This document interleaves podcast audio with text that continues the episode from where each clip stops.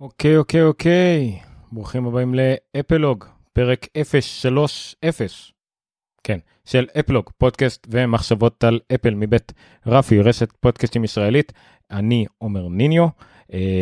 זה השלישי, היום, השלישי, השלישי לנובמבר 2020. תודה רבה לכל מי שמצטרף אלינו. אני מקווה ששיתפתי הכל כמו שצריך, יש לנו הרבה אה, צופים או מאזינים, אפשר גם רק להאזין לפרק הזה אם אתם רוצים. אה, יש לנו פה המון כבר אה, שאלות ודיונים אה, בצ'אטים, אתם יכולים להצטרף לצ'אט ביוטיוב, בפייסבוק, בטוויטר. אה, הכל אמור להגיע בסופו של דבר למסך הזה שאתם רואים אה, מולכם, ולי יש עוד אה, מסך פה בצד. מה יהיה היום? אז אחרי שהכל היה מוכן לפרק רגוע, היה לי ממש המון אה, אה, חדשות משודרות, אמרתי די, פרק רגוע, נשאם את זה פחות משעה, אפל הודיע על עוד אירוע. אה, אז נדבר גם עליו, גם על ה-one more thing, האירוע של אפל ממש שבוע הבא, אבל לא רק, יש לנו כמה מונולוגים אה, קצת כועשים שלי על אה, ריקולים ומתנים ודברים אחרים שראיתי בחדשות השבוע, אה, אבל בעיקר זה אמור להיות החלק העיקרי, נדבר על התוצאות הרבעוניות של אפל, על כמה, אה, עם כמויות שהיא מכרה, לא, לא, אני לא אכנס למספרים, אני לא איזה איש פיננסי, פשוט נדבר באופן כללי מה זה אומר על אפל, אל, תפ, אל תפחדו ממספרים וגרפים. אה, נדבר על חבילת אפל 1, שהגיעה גם לישראל יחד עם כל העולם. אה, מכוניות של אפל מסתובבות בארץ, אה, לא מכוניות שאולי היינו רוצים, אבל אולי מכוניות שאנחנו צריכים, ועוד הרבה שמועות חדשות, אפל TV וכדומה. אז בואו לא נדחה את מה שכבר נדחה מספיק, ונתחיל. אוקיי, המנה העיקרית, ישר על ההתחלה, זה מה שקורה. יש עוד אירוע לאפל. היה אה, אירוע בספטמבר, שבו הציגו לנו אה, בעיקר, שכחתי כבר, מה היה לנו? היה לנו ספטמבר והיה לנו אוקטובר. אה, אוקיי. בספטמבר היה לנו אה, אה, שעונים ואייפד אר חדש ואייפד אה, דור שמיני חדש. שכחתי לגמרי, זה היה בספטמבר, זה היה לפני ארבע וחצי שנים. אה, באוקטובר היה לנו מן הסתם את האייפון 12 ו-12 פרו, הכריזו על מיני ומקס, אה, וגם השיקו יחד עם האייפון 12 גם כן את האייפד אר 4, סוף סוף התחיל להימכר. אה, אבל נשאר לנו עוד אירוע אחד.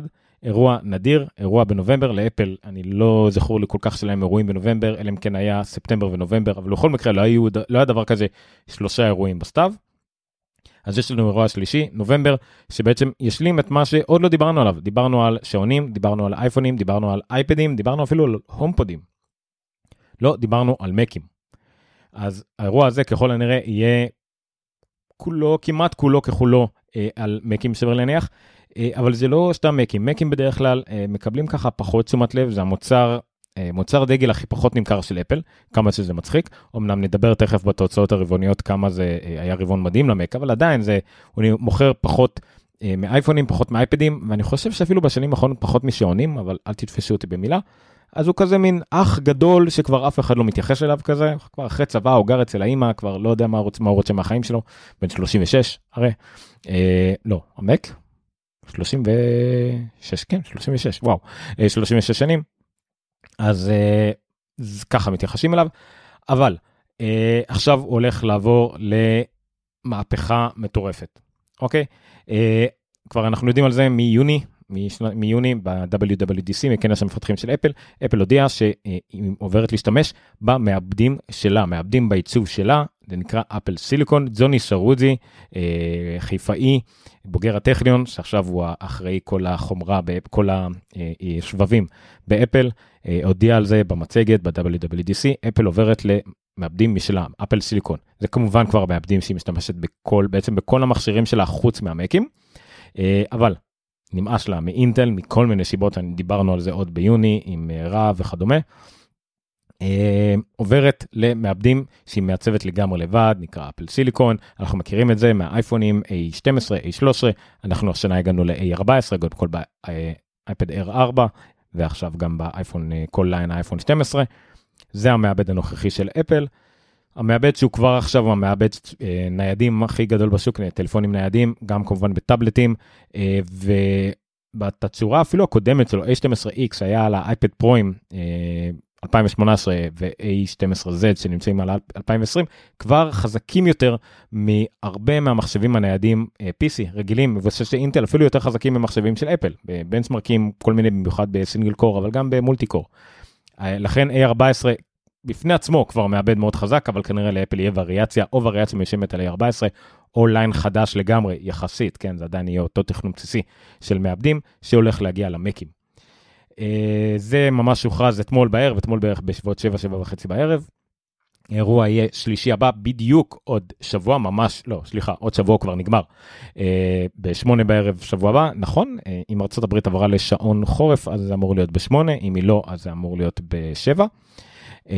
אנחנו נדע בטח רב, תכף יגיד לנו אם הם עברו לשעון חורף או לא. אז זה יהיה בשמונה, אפל תכריז על האירוע, האירוע כנראה יהיה שוב יהיה בערך שעה, לא האירוע של שעתיים שהורגלנו אליו, ומה נראה שם? אנחנו עדיין לא יודעים. אין ספק שנראה מקים, אין ספק שנראה את אפל סיליקון, אבל יש אפילו סיכוי שנראה איזשהו מחשב אינטל חדש. אפל לא אמרה שהיא תפסיק לגמרי לייצר את אה, מחשבי אינטל, מן הסתם שהיא תרד מזה פחות או יותר, אבל אה, המעבר כולו יעבור למחשבי סיליקון. היא הבטיחה שיהיה מחשב אחד לפחות עד סוף השנה, לכן אנחנו בטוחים בעצם שיהיה באירוע הזה איזשהו מחשב מק סיליקון, נראה למה הוא משמש, חוץ מהמק מיני שחלק מהאנשים אה, קיבלו, חלק מהמפתחים קיבלו. אנחנו נדע מה יהיה המחשב הזה, אבל כמה מחשבים כאלה הם יוציאו? אולי בכל זאת תהיה איזושהי אה, גרסה גם אה, אינטלית של אחד מהמחשבים שעדיין קיימים, אולי אפילו המק פרו, אולי איימק, אנחנו עוד לא יודעים. לכן זה מאוד מעניין. למעשה, זה יהיה אחד מהאירועים, אה, לדעתי, הכי מסקרנים והכי מסתוריים שהיו לאפל עד היום. אמנם אני עוד רגע אזכיר את אה, מר גרמן מבלומברג, שיכול להיות כבר אה, הלשין לנו על אה, חלק מהדברים שיהיו, אבל זה עדיין אירוע אה, שיראה שינוי מאוד גדול באפל, מאוד מעניין, מאוד מרתק. לא לזלזל בו, אנחנו ידענו שיצאו אייפונים, ידענו שיצאו שעונים, ידענו שיצאו אייפדים, לא היינו בטוחים לגבי HomePod mini, אבל גם על זה יש שמועות הרבה, אבל אנחנו לא יודעים מה יצא עכשיו. אנחנו לא יודעים איך ייראה כל העולם הזה של Apple Silicon, אנחנו יודעים שזה חזק, אנחנו לא יודעים כמה חזק, לא יודעים כמה מהפכה זה יעשה בעולם המחשבים של אפל ועולם המחשבים בכלל. אה, לאינטל פתאום אה, לערער את הבסיס שעליו התעשייה עומדת. AMD לא הצליחה להילחם בה, אה, כל מיני מעבדים עצמאיים לא הצליחו להילחם בה, אז אם אפל תצליח לנגוס בשוק ה consumer של אינטל, זה חתיכת מהפכה. אוקיי, בואו נגיע לבשר, מה מר גרמן אומר, מה לדעתו, אה, או יותר נכון לפי מה שהוא שמע, אנחנו נראה באירוע הזה. שימו לב שזה סוג של ספוילרים. אם אתם רוצים להיות מופתעים שבוע הבא, אז אין לי בעיה, תפסיקו לראות, אולי תחזרו עוד כמה דקות. אני עושה את זה אז אני צריך להקשיב לזה אבל נראה לי שזה מסוג הדברים שהייתי שמח אם האירוע היה היום ולא הייתי לומד עליו כלום ויאללה בואו תפתיע אותנו אבל לא ככה העולם עובד אנשים תמיד רוצים לגלות דברים אז בואו נראה מה מר גורמן לפי השמועות שוב ספוילרים היה לו להגיד לנו. אז אה, ככל הנראה אה, הוא אומר שיצא מקבוק אר מקבוק פרו 13 אינץ' ומקבוק פרו 16 אינץ' כולם עם המעבדים החדשים של אפל. זה מה שנראה באירוע שבוע הבא, לפי מרק גורמן. הוא הוסיף ככה בצד אה, שאפל גם עובדת על תחליפים לאיימק, מק מיני וגם אפילו מק פרו מוקטן, משהו בערך בסדר גודל של חצי מהגודל הפיזי של המק פרו, אה, שלא נראה אותם השנה מן הסתם, אולי נראה אותם במהלך השנה, זה נושא לדיון אחר, אנחנו נדבר על זה אולי אה, כשיהיו עוד ידיעות בנושא, במיוחד המק פרו, כי זה די מחטיא את המטרה, כל הקטע של מק פרו זה כרטיסי הרחבה ומקום להכל, אני לא יודע. אבל כבר מקבוק אר, מקבוק פרו 13 ומקבוק פרו 16 אינץ', זה כבר סותר חלק מהשמועות ששמענו, לא שמענו, סליחה שקיווינו, שאולי דווקא מקבוק 12 יעשה קאמבק, הרי מעבד שהיה עד עכשיו באייפדים ובאייפונים, מתאים לו ללכת לאיזשהו מחשב דקיק, מחשב אה, שגם ככה היה בלי אוורור, מחשב שאמור להיות נייד מאוד, עם חיי סוללה טובים, זה בול מתאים. עכשיו, זה לא אומר שאפל לא תוציא דבר כזה, כן, אנחנו עוד לא יודעים, אבל אה, כנראה שאולי ה MacBook Air יהפוך להיות כזה, אנחנו לא יודעים אם זה יהיה, ה MacBook Air ייראה בדיוק אותו דבר, אם הוא יהיה יותר קטן, מסך יותר גדול, הרי הוא יכול להיות יותר דק אולי, בלי מאווררים, בלי דברים אחרים, הלוח אם יהיה הרבה יותר קטן, אין לנו מושג, זה מה שכיף. אבל כנראה מקבוק אר, הכוונה היא במחשב אינטרי uh, לבל, מחשב כניסה כזה, מחשב זול שכל אחד יוכל לשקול לקנות אם הוא רוצה להיכנס לעולם הניידים של אפל, אבל יהיה גם את המקבוק פרו 13 ו-16 אינץ'. אה, שאם נחשוב על מקבוק פרוססור אינץ' הנוכחים הם, הם עם כרטיס גרפי אה, נפרד הם אמורים להיות אה, ממש חזקים משמשים אנשים לעריכות בשטח לממש הוליווד או הפקות מוזיקה ממש כאילו מחשב לכל דבר רציני אני מכיר כמה וכמה אנשים שעושים עליו ממש עבודה פרו לגמרי. ועכשיו יוציאו דבר כזה מעבדי אפל סיליקון מאיפה היומרה הזאת? מאיפה המעבדים הגרפיים? מאיפה הם יביאו את זה? אנחנו לא יודעים. שוב זה מה שיפה. מעבד של אפל עצמו תחשבו, בלי הגבלה של מקום בתוך אייפון, או אפילו העובי הדקיק של אייפד אייר, פתאום יש לו מקום בתוך גוף כמו המקבוק פרו, אפילו אם יש אותו יותר דק. יש לו מקום לשים שניים, שלושה, ארבעה מעבדים כאלה, או קומבינציה של הליבות של אותם מעבדים. ולא לדאוג ליותר מדי חימום או קירור, או אפילו לשים עליו קירור של מאוורר אחד קטן, מה זה יעשה? אם האייפדים כל כך חזקים בלי אף מאוורר ובלי שהם מתחממים יותר מדי, מה, מה, מה זה יקרה למחשבים? זה מטורף. עדיין לדעתי המכשול שצריך לעבור אותו זה אה, מעבד גרפי, לשים משהו חזק מספיק, אה, כמו המעבדים של AMD או NVIDIA ו- או אינטל שהודיע השבוע על אה, מעבד גרפי, כרטיס גרפי עצמאי לגמרי. אה, זה יומרה, לא ראינו דבר כזה עדיין מאפל, יש מספיק שמועות שאני לא מבין בהם על שהיא כן מתכננת על משהו כזה, שיהיה ממש עוד ליבות גרפיות נפרדות לגמרי מאוד חזקות, עם קוד נעימים מגניבים שעובדים עליהם במרתפים של אפל, אני לא בדיוק יודע מה זה יהיה, אבל זה מאוד מגניב. אה, אז זה כל מה שאנחנו יודעים, ושוב, זה מה שיפה, אני אחזור על זה כמה פעמים. זה מה שאנחנו יודעים בגדול, זה מה שאנחנו יכולים לנחש בגדול, אבל אולי אחד המשחקים, חוץ מאיזה בדיוק מחשבים יהיו על הבמה, במיוחד כי מר גרמן הורש לנו את זה, אה, אחד המשחקים יהיה איך יקראו למקים האלה. אה, כשאפל עשתה את המעבר ממעבדים של IBM ומוטורולה ובכלל מהתקופה של הפאור PC שהיה אז פאורבוקים ופאוור מקים. זה בערך מה שהיה, היה ניידים שנקראו פאורבוקים והיה אה, נייחים שנקראו פאוור מקים. אה, והיה, בסוף היה גם את האיימקים, האיימק לא השתנה לו השם, חוץ מאיזה אימק קטן לא קשור שהיה באמצע. אז היה את ה PowerBook, PowerBook, וכשאפל עברה לאינטל, היא שינתה את השמות, היה לנו MacBook והיה לנו Mac Pro. ה iMac כאמור נשאר אותו דבר, אבל הניידים הפכו להיות ל MacBook ו MacBook Pro. אה, היה גם את ה iBook, סליחה, ה iBook היה ה line הבסיסי, PowerBook היה ה line של ה Pro, וזה התחלף על ידי MacBook ו MacBook Pro. ונהיה לנו iMac ו Mac Pro ו Mac mini. אז אנחנו לא יודעים מה יהיה עכשיו. חלק מהאנשים אומרים Apple Book, בדיוק כמו שרב כתב הרגע. Apple Book. אה, אני לא רואה אותם נוטשים, למרות שהיה את ה PowerBook, כן? אני לא רואה אותם נוטשים לגמרי את ה Mac. נכון שאז זה היה בניידים, הם רצו להאשים את ה PowerBook ו iBook. חשבו שאייק, איי יהיה הסממן העיקרי של אפל, אבל עכשיו אפל משתמשת בעיקר ב prefix אפל לכל המוצרים שלה. אני לא חושב שזה יהיה Apple Book, אני לא יודע מה זה יהיה. אני חושב שאולי הכי בריא שהם ישאירו את זה אותו דבר ויראו שזה, אל תד... ואולי גם זה ירגיע אנשים, אל תדאגו, לא השתנה הרבה. אותם מוצרים עדיין יעבדו לכם, אותם תוכנות עדיין יעבדו לכם עם רוזטה, זה השכבת תוכנה שמאפשרת להריץ גם תוכנות של אינטל על uh, מעבדי אפל סיליקון. Uh, אני זה באמת מסתורין. אני לא שמעתי עד עכשיו רעיונות טובים לשמות, חוץ מהשמות הברורים, שזה מקבוק ומקבוק פרו, ומקבוק אר, או מה שזה לא יהיה, אבל זה יהיה מעניין. אפל מק, אפל בוק, אני לא יודע. אפל זה מתאים, אבל זה כבר יותר מדי העברות לדעתי. אה, עוד דבר נוסף שאולי נראה באירוע הזה, זה כל מה שקשור לתוכנה. אנחנו מן הסתם כנראה נקבל הודעה רשמית ש-macOS Big Sur, macOS 11, תצא לשוק.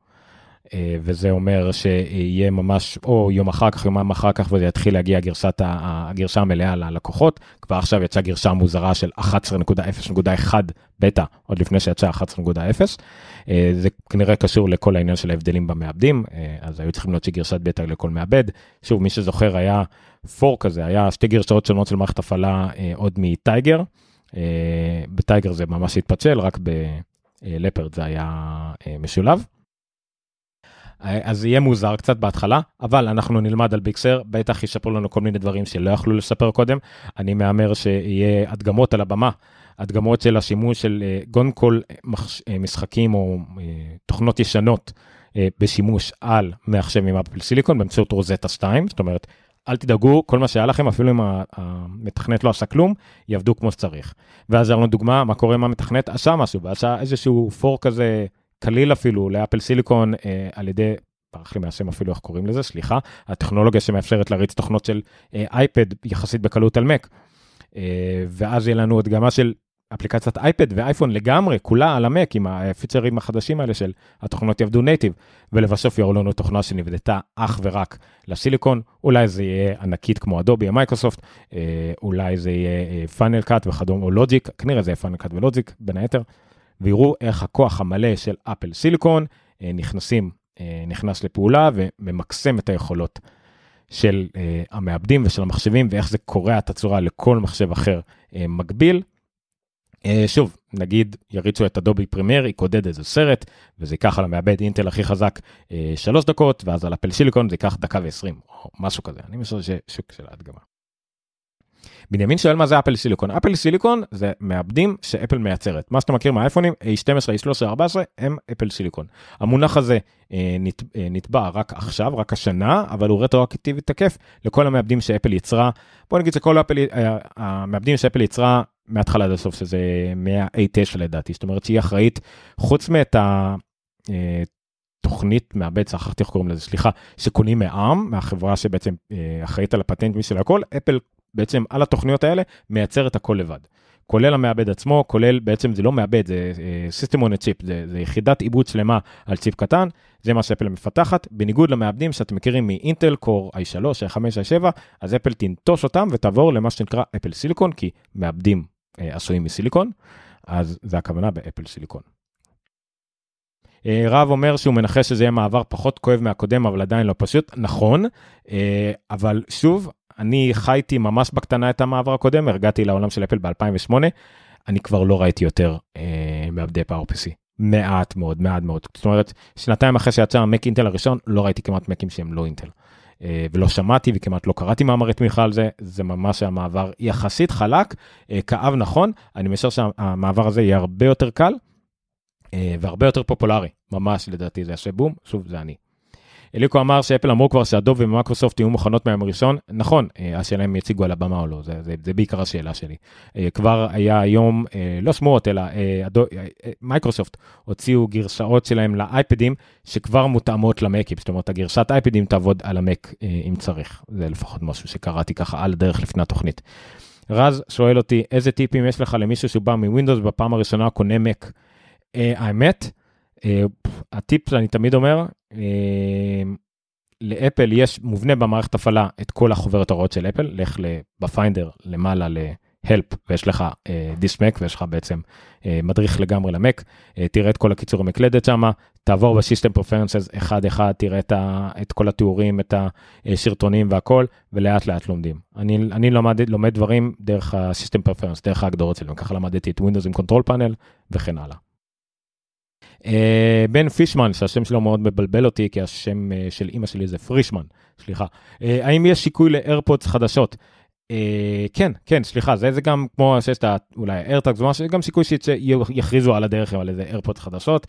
אני לא יודע מה, איירפודס סטודיו, איירפודס קטנות, השדרוגים ששמענו עליהם על עדכונים לאיירפודס 2 וזה, אני לא יודע איך זה נכנס לתוך השיפור של אירוע מק שלם, אבל בהחלט יכול להיות, אני לא יודע. כן, רהב גר 7 דקות נסיעה משם, כולם לפתוח מפה, לשרטט עם מחוגה רדיוס 7 דקות מאפל פארק ולהטריד את רהב בבית. אה, שחר רוצה שאני אדבר על ה-TestFlight, לא רוצה. אה, אבל יהיה TestFlight למק כנראה, שזה מגניב, אני חושב שהודיעו על זה, שיהיה TestFlight למק. TestFlight זה בעצם אה, דרך של מפתחים לתת גרסאות בטא לקוחות או לאנשים בודקים, ל-QA שרוצים לבדוק את זה, ובעצם לחלק גרסאות בטא, זה עובד מעולה באייפון ובאייפד, אה, ועכשיו זה גם מגיע למק, זאת אומרת דרך נוחה, נוחה לעשות בדיקות בטא גם לאפליקציות מק שלכם, שזה לא היה עד עכשיו, הייתם צריכים להסתמך על כל מיני דברים אחרים, שזה מגניב.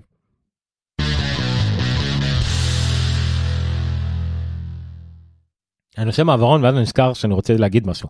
אם עוד לא עשיתם אה, אה, מנוי ליוטיוב, אה, תעשו. אם אה, החברים שלכם, המשפחה והבני דודים עוד לא עשו, אז תתקשרו אליהם עכשיו, תגידו להם לעשות.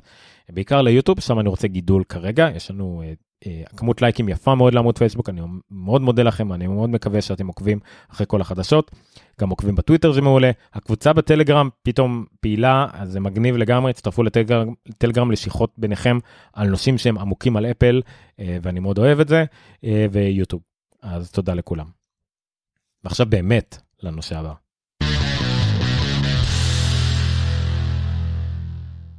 אוקיי, בואו נדבר על התוצאות הרבעוניות של אפל. אני לא יודע למה שמתי את זה ביחסית ראש המהדורה, נקרא לזה ככה, למרות שאתם שמעתם אותי כבר איזה, אה, לא יודע, רבע שעה, 20 דקות מדבר על האירוע של אפל. אה, זה אולי עלול לשעמם קצת, אבל לא, זה חשוב. התוצאות הפיננסיות של אפל אומרות אה, כמה החברה בריאה, כמה היא מכרה, כמה היא צפויה למכור אולי בעתיד, כמה היא מכרה יחסית לשנה שעברה, כמה היא השתפרה. זה מאוד חשוב לבעלי המניות, מאוד חשוב לעובדים, אה, וזה מאוד חשוב לערך המניה, כדי ש... אפל תוכל להמשיך לשרוד, שמניה שלה תעלה, הערך שלה יעלה, יהיה לה יותר כסף כדי להשקיע הלאה וכולי. וכמובן שיש גם עניין של רווחים, אז ככל שהיא מרוויחה זה יותר כסף מזומן ביד, חוץ ממה שהמשקיעים קונים עוד ועוד אה, דברים כאלה. אבל בסדר. אה, אז למה זה חשוב? אה, לא למה זה חשוב, סליחה, זה עניתי למה זה חשוב. בואו נראה מה קרה, מה קרה השנה. אני אשלב פה כמה דברים, אני אגיד פה כמה דברים זריז זריז, ואז ניכנס לניתוח. אז לעומת הרבעון המקביל שנה שעברה, כי ככה בודקים מניות, בודקים את זה כי אי אפשר להשוות לרבעון הקודם, כי הדברים שונים לגמרי. משווים תקופות. אז התקופה של חגים, שנקראת, אה, אנחנו כרגע על אה, יולי, אוגוסט, אה, ספטמבר, זה הרבעון שאנחנו מדברים עליו. לא אוקטובר, נובמבר, דצמבר, כי אנחנו בתוכו, מן הסתם, אז אי אפשר למדוד אותו. אז יולי, אוגוסט, ספטמבר של השנה, לעומת אותה תקופה שנה שעברה, כי זה בערך אותו סדר גודל של דברים שקרו באופן כללי בעולם, תקופה, חופשים, אה, השקות של מוצרים וכדומה. אז לעומת הרבעון המקביל שנה שעברה. ההכנסות, אני מדבר על הכנסות, זאת אומרת מכירות, לא רווחים, הכנסות מאייפון ירדו ב-20 או 21 אחוז. זאת אומרת, אה, אפל הכניסה אה, במכירות אייפונים 21 אחוז פחות ממה שהכניסה מאייפונים שנה שעברה. זה נתון לא טוב, תכף נדבר על זה, אבל זה נתון לא טוב, זאת ירידה מאוד מאוד גדולה. מאייפדים לעומת זאת, הייתה עלייה לעומת שנה שעברה של 46 אחוזים. זאת אומרת, השנה מכרו 46 אחוזים יותר בכסף, לא ביחידות, 46 אחוז יותר אייפדים משנה שעברה, שזה המון. הלבישים והאחרים, דלקת על זה, כן? הלבישים והאחרים, אה, שזה אה, השעונים, איירפודס וכדומה, עלו ב-21% לקטגוריה מאוד אה, נישתית נקרא לזה, של accessories. שירותים, services, שזה Apple Music, iCloud וכל הדברים האלה, עלו ב-6%. שוב, עלייה גדולה, עלייה יפה למשהו שהאחוז הרווחים ממנו, שאתם מרוויחים ממנו הרבה יותר מכל דבר אחר, כי זה רק שירותים, זה לא מוצרים שמייצרים. ולבסוף, המקים גם עלו, המכירות ממק, ועל זה נדבר עוד מעט, עלו ב-29% לעומת הרבעון המקביל שנה שעברה. אחת העליות הכי גדולות בהיסטוריה, אה, ובואו נדבר על זה קצת. בואו נתחיל אה, עם אייפונים. לא היו מכירות אייפונים ברבעון הזה. בניגוד לכמעט כל, אה, לא היו מכירות אייפונים חדשים שלך ברבעון הזה. כמעט מאז כל רבעון, מאז שאייפונים התחילו להיות מושקים בספטמבר, אני חושב שזה היה עם אייפון 4 או 4S, סליחה שאני לא זוכר כרגע איזה מהם. אה, אייפונים מושקים בספטמבר, ותמיד יש לפחות כמה שבועות בספטמבר, שזה החודש האחרון ברבעון, שבו מוכרים, שבו מוכרים אה, אייפונים. זאת אומרת, השיא של המכירות בסוף שבוע הראשון והכל נכנס לרבעון הזה, זאת אומרת, רבעון שיחסית חלש, כי האייפון כבר במכירות אה, 9, 10, 11 חודשים, כולם יודעים שיצא חדש, אז הוא נורא חלש יחסית המכירות שלו, אז בא איזה שבועיים בספטמבר ונותן בוסט אדיר, והמכירות עולות וכולם מרוצים, וכל רבעון כמעט בשנים האחרונות היה עלייה מסוימת, או מקסימום סטגנציה, או מקסימום טיפה קיפאון תלוי בשנה. אבל השנה לא היו אייפונים, לא היו אייפונים בספטמבר. אה, גם בגלל הקורונה, גם בגלל עיכובים אה, בייצור, לא היה השנה אה, אייפון 12. האייפון הראשון בכלל הוכרז רק באוקטובר, יצא לא מזמן השני אייפונים רק, אייפון, האייפון 12 והאייפון 12 פרו. לעומת זאת, שנה שעברה יצאו גם האייפון 11 פרו וגם הפרו מקס יצאו, הספיקו לצאת ברבעון הראשון, ורק ה-11, שאומנם נמכר מאוד, אבל הוא היה זול יותר והפשוט יותר, התעכב לרבעון שאחרי זה. אמ, ודווקא אפילו אפילו האייפונים שעוד לא יצאו הם בכלל יותר מעניינים הפרו-מקס והמיני הם, הם הרבה אנשים מתעניינים בהם יותר אפילו מה-12 פרו וה-12 מבחינת התעניינות לאו דווקא מבחינת מכירות אה, אז זה גם כן משהו כזה אבל זה אומר שהרבעון הזה למשל הרבעון שאנחנו נמצאים בו עכשיו אוקטובר נובמבר דצמבר יהיה מאוד גדול זאת אומרת לא כמו שנה שעברה שיצאו רק יצאו יצא אייפון אחד ברבעון הזה ו- אבל המשיכו המכירות היפות של האייפון החדש פה יש לנו גם אייפונים חדשים לגמרי שאומנם איבדנו. אה, כמעט חודש אה, בלי מכירות, אבל קיבלנו בוסט מטורף של מכירות, אנחנו עדיין הספקנו, אנחנו, אפל, עדיין הספיקה לחגים, אה, עדיין אה, הספיקה להוציא ארבע אייפונים חדשים באותו רבעון, אז ככל הנראה, הרבעון הנוכחי יהיה רבעון מאוד גדול לאפל. ממה שאני קראתי, כדי שהוא ייחשב מצליח ויכפר על הבעיה של ה-20% ירידה ברבעון הקודם, צריכים עלייה של 30% לעומת הרבעון הקודם, שנה שעברה של אותו רבעון. כנראה הם יגיעו לזה, בינתיים יש נתונים מעולים על מכירות האייפונים, אה, נמכרים בכל העולם, אה, הסטוקים אה, ממש על, על הקשקש. זה נראה כמו שיש מכירות ודרישה, דרישה, כל מיני מונחים שאני לא מבין בהם, דרישה ל... אייפונים מאוד מאוד גבוהה, פס ייצור מלא, זאת אומרת לא מייצרים דברים מיותרים, אז יש, אנחנו, העתיד מאוד ורוד בקטע הזה, וזה כנראה מה שיהיה. אבל שוב, היה ירידה מאוד גדולה של 20 אחוז, אבל אפל עדיין הצליחה, אפל בסך הכל, ההכנסות הכלליות, שהם עלו, אמנם באחוז, אבל הם לא ירדו. זאת אומרת, אם הם הרוויחו שנה שעברה, היה להם את הרבעון הכי חזק אי פעם, עם הכי הרבה הכנסות, אל תפסו אותי במילה, נראה לי 67 מיליארד אה, דולר, לא יודע למה לא רשמתי את זה פה, זה רשום פה? בוא נראה רשום, למה אני סתם אה, זה? כתוב לכם מול העיניים, למה אתם לא אומרים לי? כן, היה 64 מיליארד שנה שעברה, והשנה 64.7 מיליארד אה, דולר. היה עלייה, למרות הרבעון הכל כך נורא הזה. אז איך אפל שמרה כל כך הרבה על, אה, על יציבות? בגלל גיוון. 41% אה, מהמכירות שלה אומנם מאייפונים, אבל שימו לב, יש לה 12% מלבישים, שזה שעונים, אה, אוזניות וכדומה. 22% מהמכירות שלה זה משירותים, מדברים וירטואליים שלא קיימים, אוקיי? 14% מהמקים, זה גידול יפה, ו-11% מהאייפדים, והאייפון שתמיד היה אפילו מעל 50%, כולם דאגו שהוא יהיה יותר מדי, הנתח שלו מוגע יותר מדי גדול, גדול לאפל, ואסור שחברה תסתמך כל כך הרבה על מוצר אחד, אז הנה, זה קרה. הבחירות ירדו, ואפל הצליחה לשמור על הכוח שלה. זה נתון מעולה, זה נתון טוב. אה, כמה לא משנה מה יגידו לכם בעיתונים ישראלים, זה נתון טוב. האייפון זה נתון רע, הסך הכל של אפל אפילו, אפשר אפילו להגיד מעולה שבמצב הכל כך הפכפך הזה היא הציגה את הרבעון הכי חזק שלה אי פעם, מה שאוטומטית עושה את זה אחד הרבעונים הכי טובים אי פעם לכל חברה כלשהי בהיסטוריה של העולם. אוקיי? עד כדי כך. אה, יש כמה חברות גז אולי, ואולי רוקפלר בתחילת המאה ה-20, אני לא יודע. אבל זה אחד הרבעונים הכי טובים אי פעם לחברה כלשהי בהיסטוריה של העולם בכלל. אז בואו, אה, אל תזלזלו. לגבי האייפדים, אנחנו רואים פה, בואו נדבר טיפה על האייפדים. Uh, האייפדים היו הצלחה מטורפת. זה אחד הרבעונים הכי uh, גדולים של אפל, הגדילה הכי גדולה של אפל שהייתה מאז שיצא האייפד הראשון והאייפד 2, שלהזכירכם היו אחד המוצרים הטכנולוגיים, הגאדג'טים, הנמכרים אי פעם. Uh, אני חושב שזה שבר את השיא של האקסבוקס, שהוא שבר את השיא של הגיימבוי או משהו כזה, ומאז בטח זה נשבר.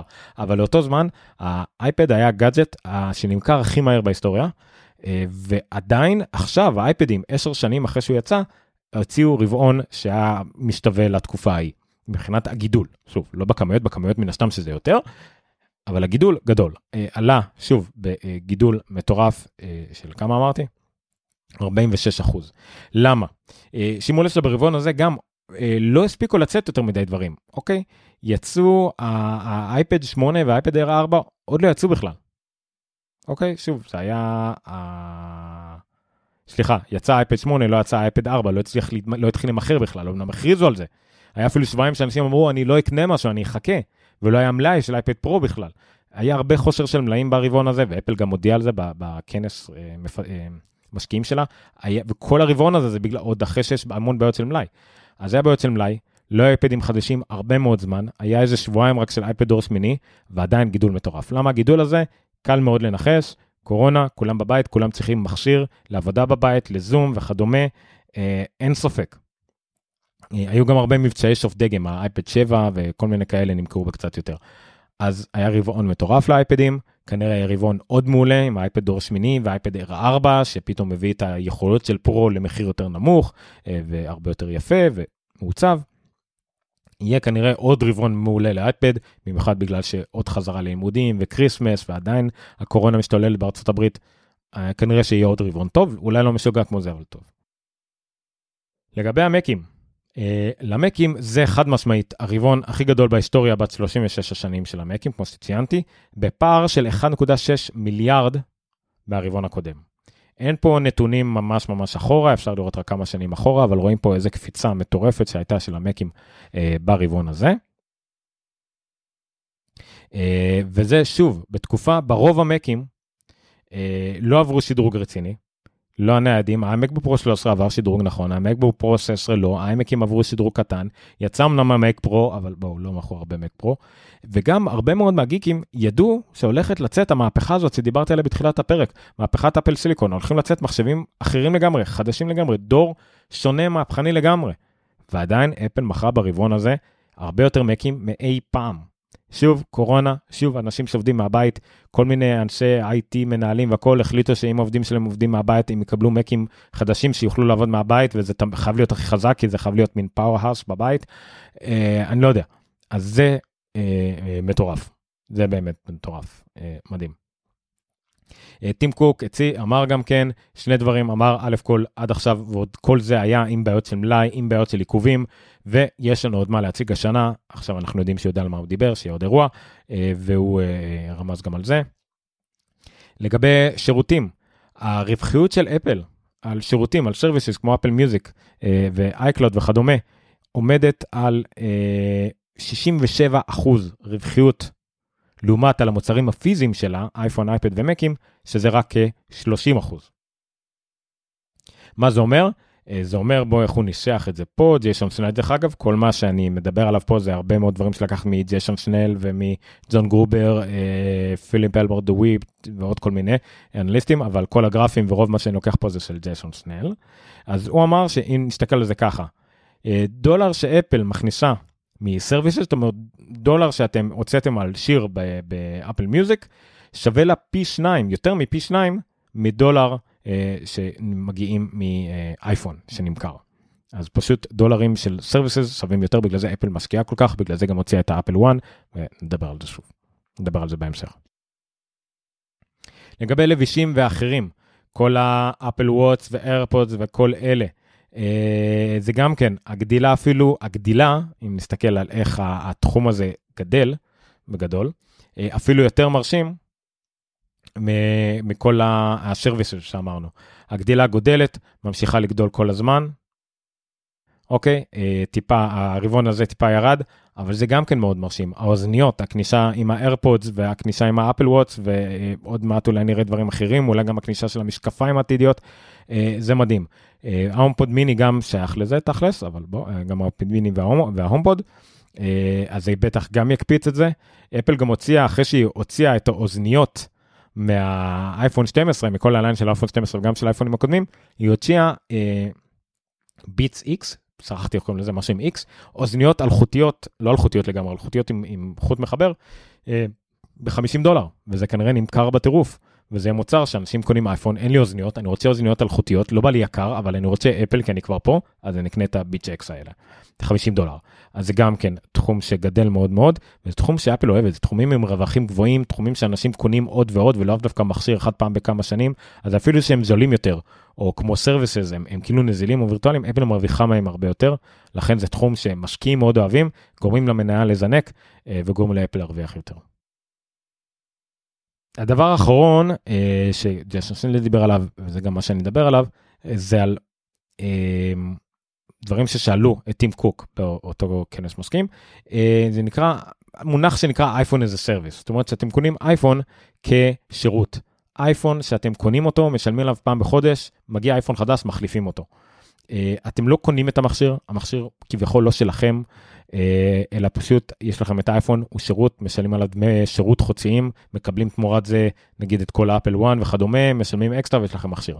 כבר עכשיו יש כל מיני תוכניות מימון של אפל שמאפשרות לעשות את זה, תוכניות שדרוג. שכבר עכשיו למשל מישהו קיבל, אנשים קיבלו כבר הודעה שהם יכולים אה, לשדרג מראש לפרו-מקס כדי שברגע שזה יקיים הם רק יוכלו ללכת לחנות או לשלוח ולקבל מיד את החדש. אז טים קוק גם התייחס לזה בסוג של חמקנות, ואמר שכבר עכשיו יש תוכניות מימון כאלה, כמו שאמרתי, חברות הסלולריות מציעות דבר כזה, אה, אבל אנחנו, שאני משער, וגם אני כבר חשבתי על זה מיד ש Apple One יצא, ש Apple One זה סוג של הטבילת אש, אה, להכניס את הרגל טיפה למים, אה, שאפל תנסה לראות איך אפשר לנהל עם bundle כזה, ממש bundle של שירותים גדול, איך אפשר לעשות את זה. ואולי בעתיד איך אפשר להכניס עליו את האייפון, שגם האייפון יהיה service. ותודה לדורון שתיקן אותי שזה Beats Flex. זה משהו עם x, Beats Flex. עד כאן התוצאות הרבעוניות של אפל. נמשיך לנושא הבא שהוא ה Apple One שמתחבר ישירות ל bundle הזה.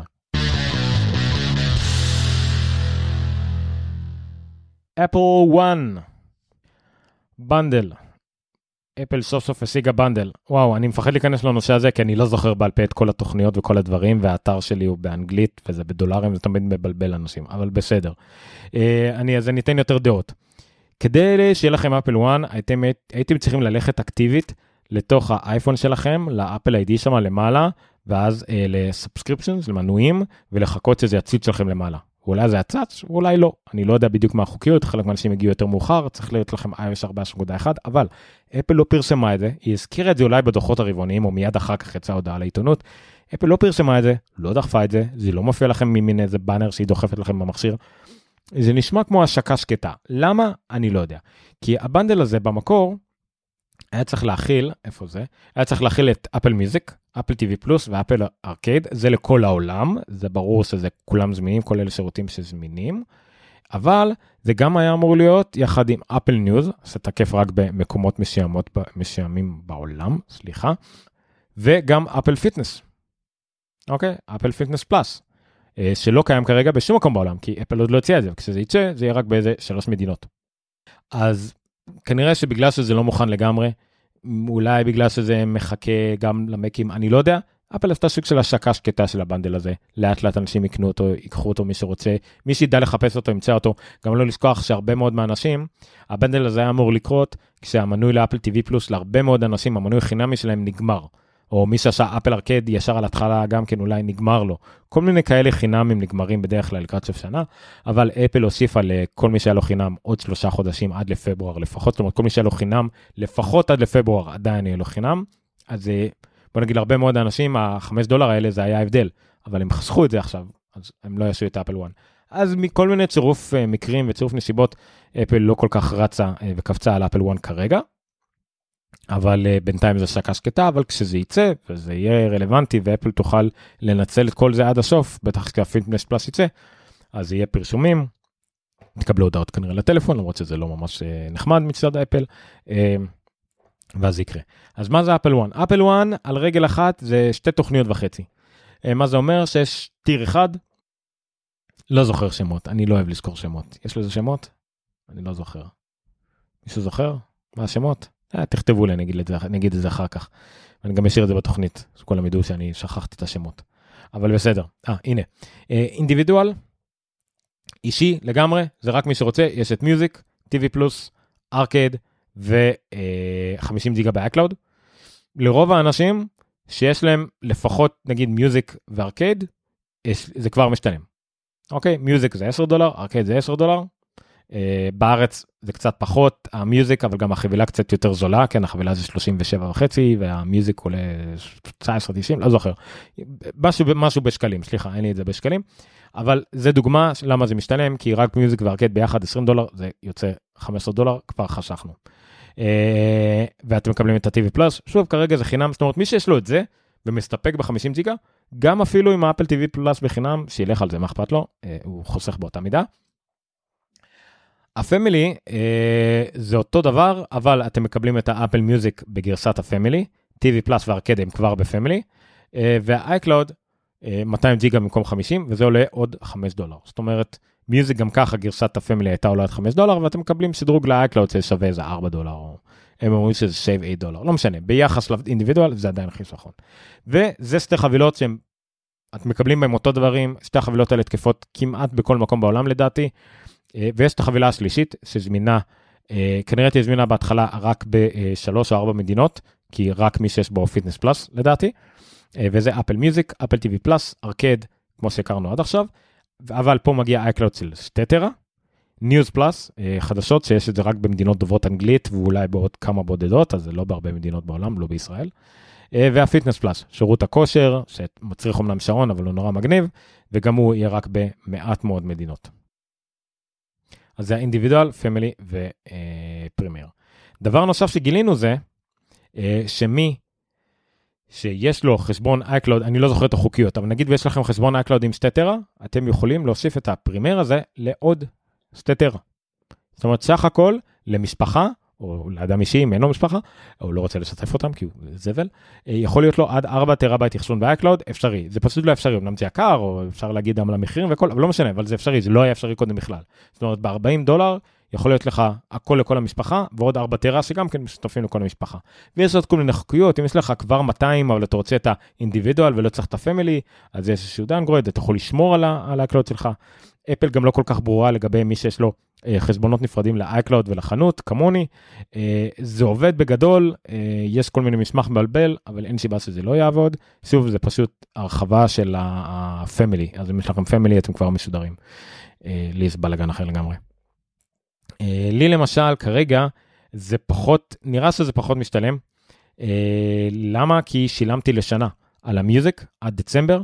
יש לי, שילמתי על ארקייד לשנה עד לפברואר, ויש לי את האפל TV חינם עד לפברואר. אז זה לא משתלם לי עכשיו, כי גם הארקייד כבר שילמתי, ה-TV פלוס חינם, אז זה כבר 10 דולר אה, שאני לא מרוויח, ואולי, אולי במיוזיק פלאס, אולי, יש לך את המיוזיק, אולי בדצמבר, אם זה ייגמר, אני יכול לשקול את זה. זה יכול להיות. תלוי כמה אשתי תרצה את ה Fitness Plus, תלוי כמה אני ארצה את הדברים האחרים, לנו אין בארץ כל כך את ה News Plus, למרות שאני יכול לקרוא את זה אם אני רוצה. אה, מעבירים את המכשיר לאזור ארצות הברית, אה, ואם יש לכם חשבון אמריקאי או לא, אני לא זוכר. אה, אני לא צריך עוד שתי טראבייט, יש לי כבר שתי טראבייט, אז כן, זה חוסך לי. נראה, כרגע כנראה דצמבר לי אישית אין מה לעשות, נראה מה יהיה בדצמבר. אם אתם רוצים ללמוד יותר על התוכנית הזאת ובעברית ובשקלים, יש לכם את הכתבה בגיק טיים של עידן בן טובים. אני אנצל את ההזדמנות הזאת כי לא הבאתי את הלינק הזה. גיק טיים באופן די עקבי מלבד כמה פלטות שאני מוצא, אה, באופן מאוד עקבי כותבים מאוד טוב על אפל אה, ועל העולם של אפל מאוד בלתי משוחד, מאוד הוגן. אה, משתדלים להיות מדויקים, במיוחד עידן, ידידי משכבר הימים מה שנקרא. אז הסקירה שלהם לאייפון 12 למשל הוגנת לגמרי. הוא התייעץ איתי למשל על איך נראה, אם הזום הוא פי 4 באמת או פי 2 ועל כל, הפ... כל השטויות שאפל עושה. הסברנו את זה, בסופו של דבר הוא ניסח את זה, אני לא זוכר את הניסוח, ניסח את זה בצורה המאוד נכונה. יש טווח זום של 4, של פי 4, בפועל אתם תראו פי 2 בעדשה רגילה. ניסוח הוגן לגמרי, זה לרוב האנשים צריכים להגיד, לדעת שזה פי 2 ולא פי 4, אפילו שהטווח הוא פי 4. לא משנה, דיבר, דיברנו על זה הרבה בוואטסאפ על העניין הזה. שורה תחתונה, ניסח את זה מעולה, כמו שצריך, לא לפה ולא לשם, עובדות נטו. כל הכבוד לדעתי לגיק טיים בכלל, עידן בפרט, זה בכלל אה, מפציץ לאחרונה. אה, תודה, אולי הוא יתארח בתוכנית אה, בקרוב ונוכל להתראיין קצת יותר על עולם העיתונות הטכנולוגיה וסקירות אה, בכלל וסקירות אפל בפרט. אה, אז שוב, לכו לגיק טיים, תקראו את הסקירה שלהם אה, על האפל 1 עם מחירים והכל, אה, זה נחמד. נמשיך? נמשיך.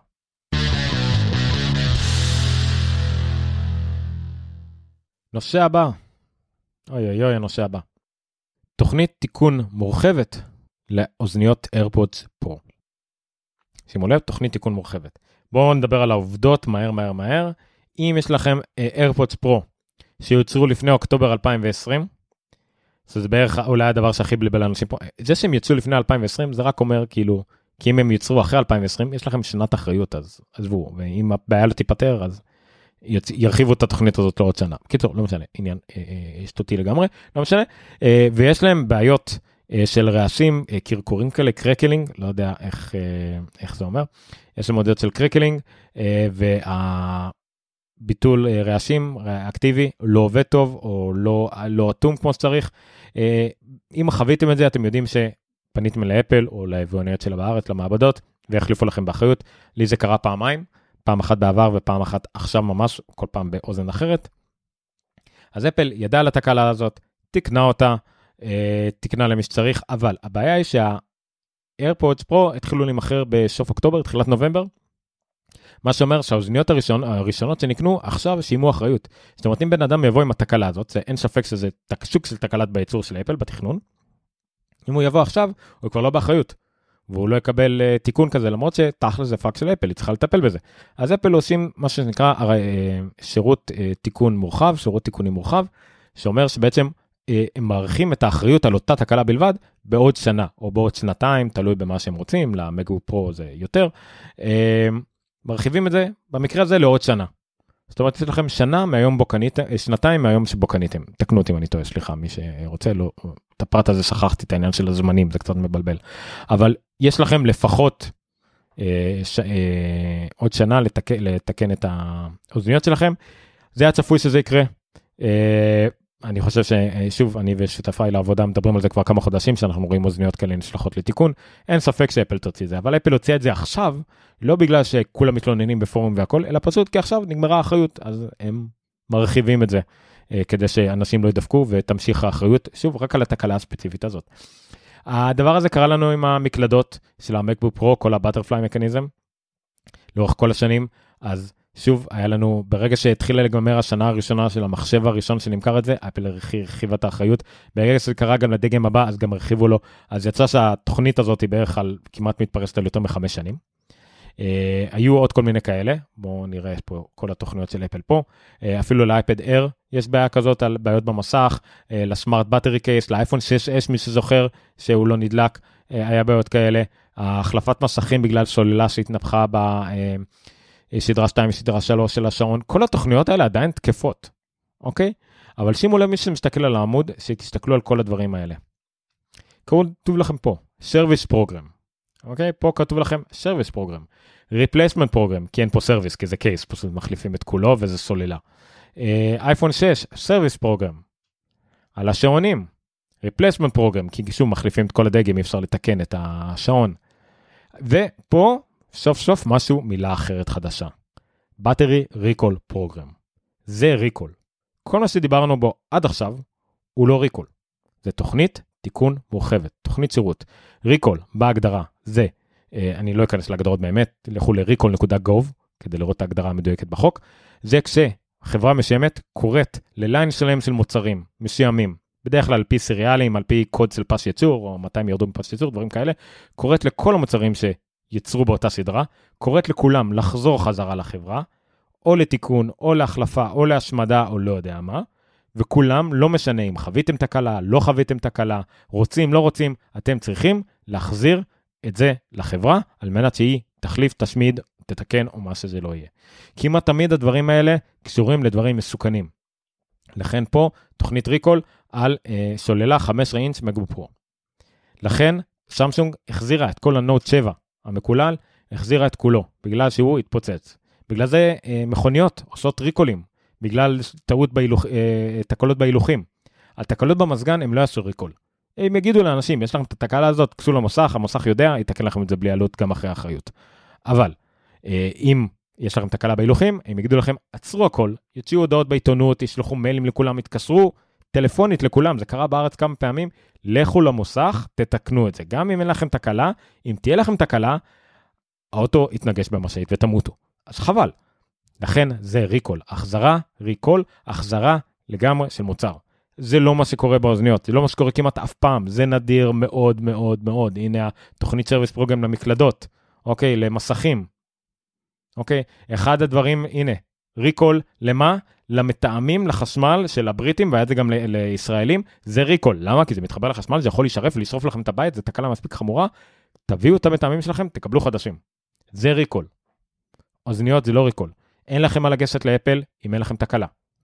רק אם יש לכם תקלה יטפלו בהם, וגם אם יש לכם תקלה, יבדקו את התקלה במעבדה, יוודאו שבאמת יש לכם אותה והיא קשורה לזה, ואז יחליפו לכם. אותו דבר עם מקלדות.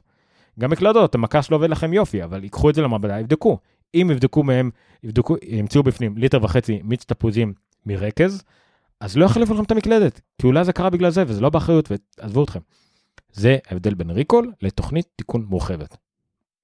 כן, איי דיגיטל, קראו לזה, אפל הוציאה ריקול לאוזניות ללקוחות שלה, איי דיגיטל טעתה והטעתה ושיקרה.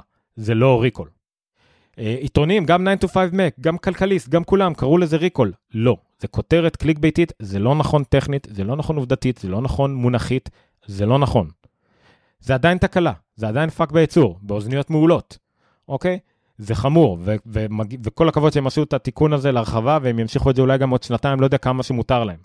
האוזניות האלה גם ככה אי אפשר לתקן אותן בגלל שהן דבוקות בגלל סוללות, שזה גם עוד טעות של אפל, או לא יודע מה, אוקיי? הכל אפשר להגיד על זה, אל תקראו לזה recall, זה לא רק מונח, זה משהו שמעיד על, זה, זה, שוב, אני, זה מונח פילוסופי דלה שמטה, מילים יוצרות מציאות. אתם תגידו recall, אדם יגיד לשני recall, הלקוחות יקראו לזה recall, יגידו לאפל, אמרתם שיש recall, קחו את האוזניות, אני לא יוצא מפה עד שאתם מחליפים את האוזניות. אני ראיתי את זה, על בשרי. אוקיי, את האנשים שבאים וטוענים את זה כי קראו באיזה עיתון על משהו כזה. לא, זה לא recall. זהו, סליחה, זה התלונות שלי. אם יש מישהו אה, מה להגיד לזה, תגידו. שואלים אותי פה, אם החליפו לי אוזניות, החליפו מיד, לקח זמן כי צריך לשלוח, צריך לחכות שיהיה מלאי, ואז אין מה לעשות, זה עניין של מלאי. ואין הרבה מלאי, שוב, זה אה, אה, קורונה וכאלה. אוקיי, זה לגבי אה, האוזניות, התוכנית תיקון מורחבת לאוזניות, אה, ובכלל על המונח ריקול. תודה רבה על, ה, על כמה דקות שהשקעתם אה, בשבילי. מיד עוד תלונות שלי, כי למה לא?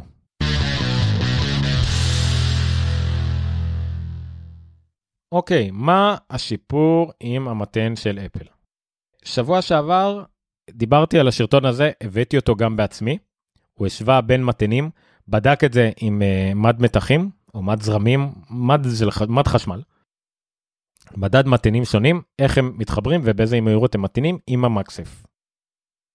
השורה התחתונה שלו היה שמכל המתנים שהוא בדק, שמי שרואה את השרטון יכול לראות על השולחן, רק מטען ה-20 ואט של אפל הצליח להטעין ב-15 ואט המוצרים שאפל הצהירה שמקסף יכול להטעין את המכשיר. רק ה-20 ואט של אפל מבין כל המטענים שהוא בדק משוגלים להגיע למקסימום הזה. מטען 18 ואט של אפל משנה שעברה הגיע ל-10 או 12 ואט, וזה uh, הכי הרבה אחרי זה. גם מטען של אפל של 96 ואט בקושי הגיע ל-10 ואט. Uh, כל המטענים האחרים גם אם היו power delivery של, uh, של 30 ואט, 90 ואט, 60 ואט, כולם אף אחד לא הגיעו ל-10 ואט, חלק הגיעו לממש עלוב, ל-7.5 ואט המינימלי שאפל מצהירה. וזה בסדר, אמרתי זה מוזר, כרגע רק המטען של אפל יכול לעשות את זה, כרגע, בינתיים, זה מה שאמרתי, כי זה מה שהוא בדק, אני לא ידעתי על יותר מזה, לא נכנסתי, אמרתי שאני לא נכנסתי יותר מדי לעומק אה, לחפור על זה, שזה כנראה האפשרות אה, הכי טובה ליהנות מטעינה אלחוטית הכי מהירה. עכשיו, צדקתי חלקית, כאמור, אה, זו אכן הדרך הכי מהירה, אבל זה לא רק המטען שלה. מדובר בעצם בתקן ל-20 ואט, תקן להטענה עם 20 ואט, זה תקן שקיים בשוק כבר שנים, לפחות מ-2016, אוקיי? ומה שהתקן הזה אומר, אני מראה פה דוגמה אליו, אוקיי? אה, שוב, זה למשל סכמות למי שרוצה לייצר דבר כזה בערך אה, מ-2016, וזה אומר שזה יכול להטעין ב-9 וולט, 2.2 אמפר, אם תעשו את החישוב המהיר זה כמעט 20 ואט, אוקיי? 9 כפול 2.2 זה אה, 19.8. אוקיי? זה ה-20 ואט. וזה תקן Power Delivery 3.0, 9 כפול 2.2, ככה הוא נקרא, או Power Delivery 3.0, 20 ואט. זה התקן. אם אתם רוצים מתן שמתאים ב-20 ואט אמיתיים, אתם צריכים לחפש מתן שכתוב עליו PD 3.0, 20 ואט. אוקיי? ואם אתם רוצים גם שבסוגריים כתוב 9 אה, כפול 2.2, אז בכלל, מה טוב, זה בטוח. כל מתן כזה, כל מתן כזה, יוכל אה, להשתמש המקסייף ולהגיע ל-15 ואט. כל מתן כזה. Uh, באותו זמן שהעליתי את הכתבה הזאת לא ידעתי על מתנים אחרים כאלה אבל מתברר שיש לפחות שניים שג'ואנה שטרן מ-The Wall Street Journal שאף אחד בעולם לא יכול להתווכח איתה על הניסיון שלה uh, בדקה את זה.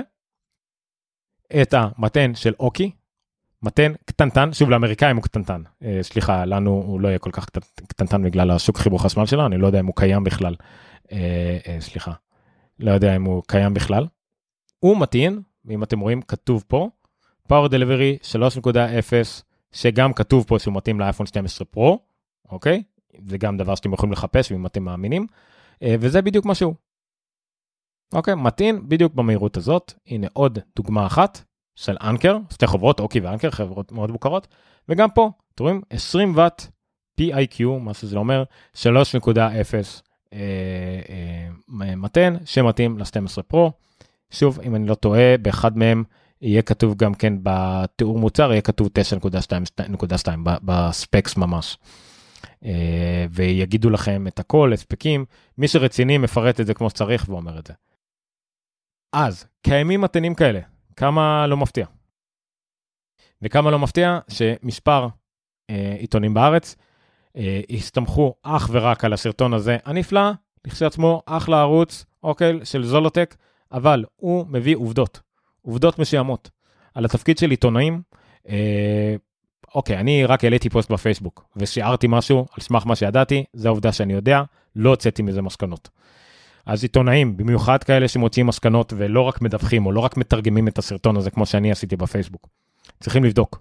ואם הם בודקים ומחפשים ומסתכלים בטוויטר ורואים מה קראו על זה, או רואים את הוולסטין זרנל, היו יודעים שיש תקן כזה והוא קיים כבר שנים ויש מתנים שמשתמשים בזה ויש מתנים חדשים שיצאו במיוחד לזה.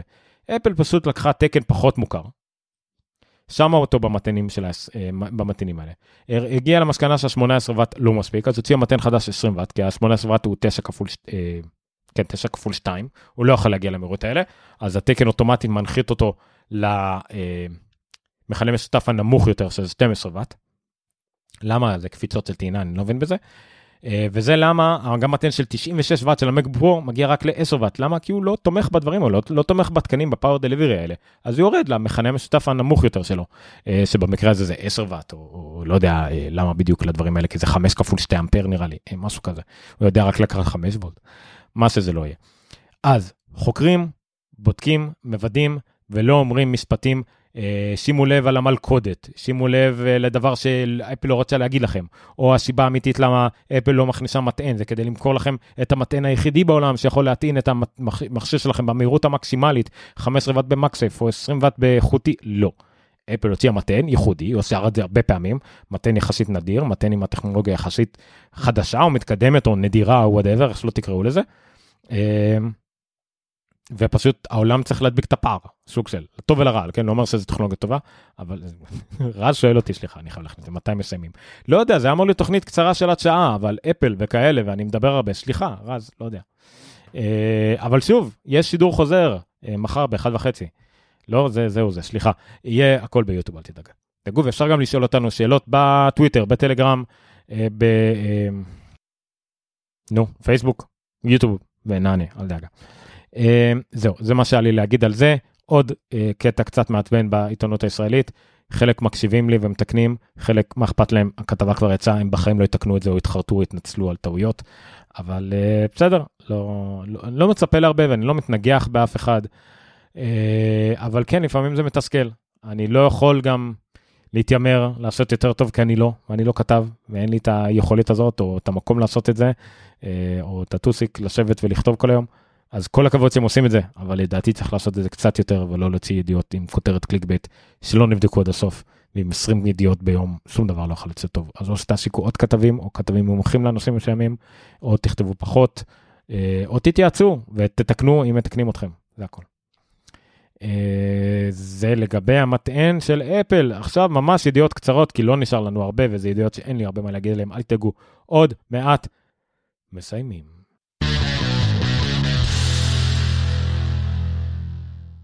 לגבי מי אמר את זה? Financial Times אמר שאפל מפתחת מנוע חיפוש.